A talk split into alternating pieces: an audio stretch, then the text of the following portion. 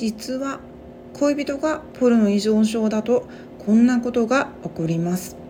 性を通して自分を知る世界を知るラジオ純川花子と申します。さて前回の放送ではポルノ依存症って何だろうということでポルノ依存症について説明していきました。そして私がお付き合いしたことのある恋人がポルノ依存症だったということをカミングアウトさせていただいたのですがポルノ依存症って聞いてそんな人いるの？とか他人事だと思っている方も多いとは思うんですけどそんな方こそぜひ前回の放送を聞いてほしい。そしてあの今から話すこともぜひ聞いてほしい。依存症を定義するのは難しいことでもあるんですけど依存症の方に共通しているのは自覚症状がほとんどない。そして私がお付き合いしていた男性も全く自分がポルノ依存症だってことに気づいていませんでした。しかしポルノ視聴がね日常に支障をきたしていたっていうふうに気づくのは時間の問題だったんです。さて日常に支障をきたしていたって一体どんな支障だったのか皆さんは想像できますか？いきなりあの本題入りますけどあのそれはねあの初めて一緒に夜を過ごした日のことです。うまくというかねあの盛り上がったものの、まあ、担当直年に言うと勃起しなかったんですけど男の人もねその日によって体調などいろいろありますよね。お酒も入っていましたしまあきっとそのせいなんだろうなってあの彼もね気にしているはずなので傷つけないために何事もなかったかのように振る舞ったんですけど内心私は女として魅力がないのかなって傷ついたことを覚えています。しかしその次もねまたその次の日もお酒が飲入っていっても入っていなくても彼のやる気に反しなかなかね下半身は反応してくれません。今考えればセックスはコミュニケーションが土台にあってこそってあの言えるんですけど男性の下半身にのみ頼ることだけがつながる行為じゃないんだよっていうことをその時の私は分かんなくてですね。セクシーなあの下着をつけてみたりねダイエットしたりテクニックを学んだりいろいろな情報に踊らされまくりました。なんかセックスできなかったら愛されないっていうことと直結して考えちゃったんだと思います、うん、そしてね彼もまたセックスは男性の下半身があってなんぼだって定義していたんだと思う。必死にあの自らをね奮い立たせるように必死になってるんだけどその努力も虚しく何度試しても思うようにはいきませんでした。その時私どうしても気になったことがありました。彼は私に対してね反応していないだけなのか。それともどんな場合でも反応しないのだろうか。そこであの気になってね彼に AV は見るのかって聞いてみることにしました。するとまあ見てるって言うんですよ。皆さんがもし私の立場だったらこの回答を聞いてどう思います？私という恋人では反応しないのに AV を見ているってちょっとちょっとちょっとじゃないですか？その時の私の戸惑いって言ったら、なんかちょっとありませんよね。でも問題は他にもあります。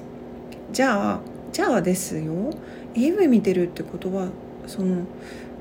あのいつもはねあのうまくいかないけど下半身の調子はどうなのかなってちゃんと反応するのかなっていうことが気になった。あの何回も言いますけど男性の下半身のみ頼るのがセックスじゃないってことをこの時は知らなかったんでね。とにかく私はあの聞いてみた。あの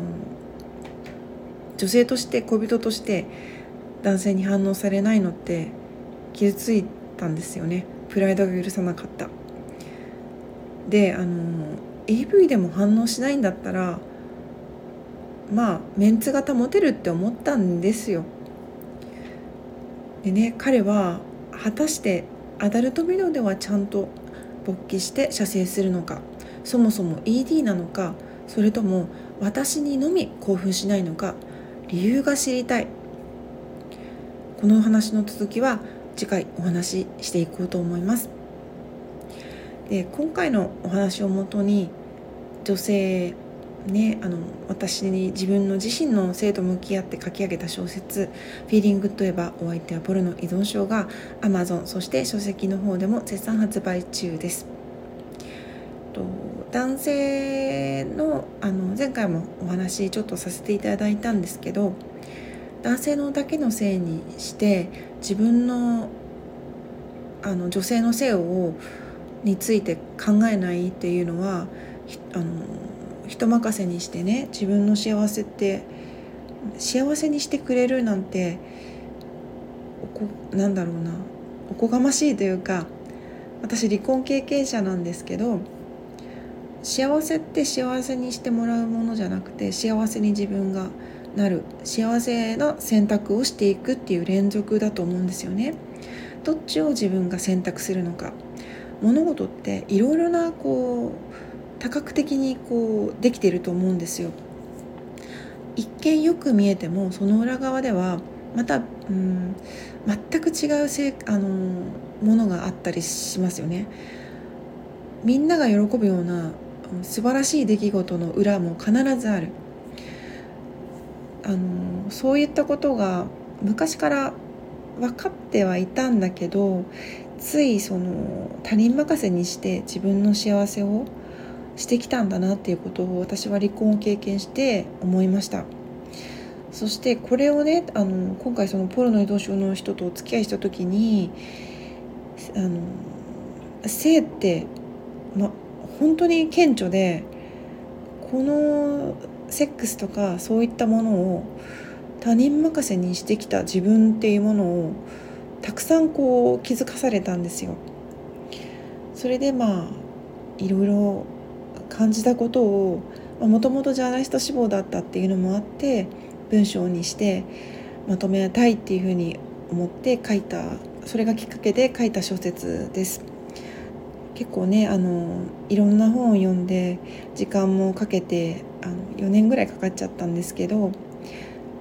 自分としては、まあ、コメディ小説なのでポップに書いて笑っていただければ一番嬉しいです。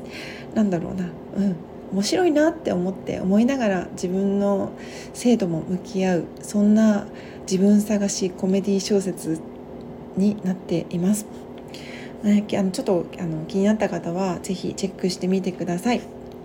そして私はね今あの、えーと、小説とかブログとか SNS の方で性そしてフェムテックなどについても発信しています、えー、来年はですねあ来年ってもう今年になってしまなりましたね。明けましておめでとうございます、えっと、安心して性を話せる場所としてのオンラインサロンエンブレースを立ち上げることになりました。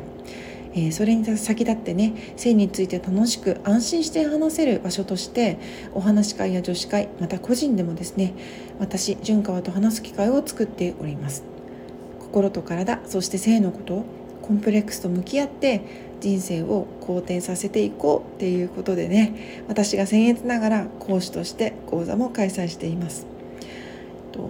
今月の詳細とかねあの決まりましたらリンクを貼り付けておきます。気になった方はチェックしてみてください。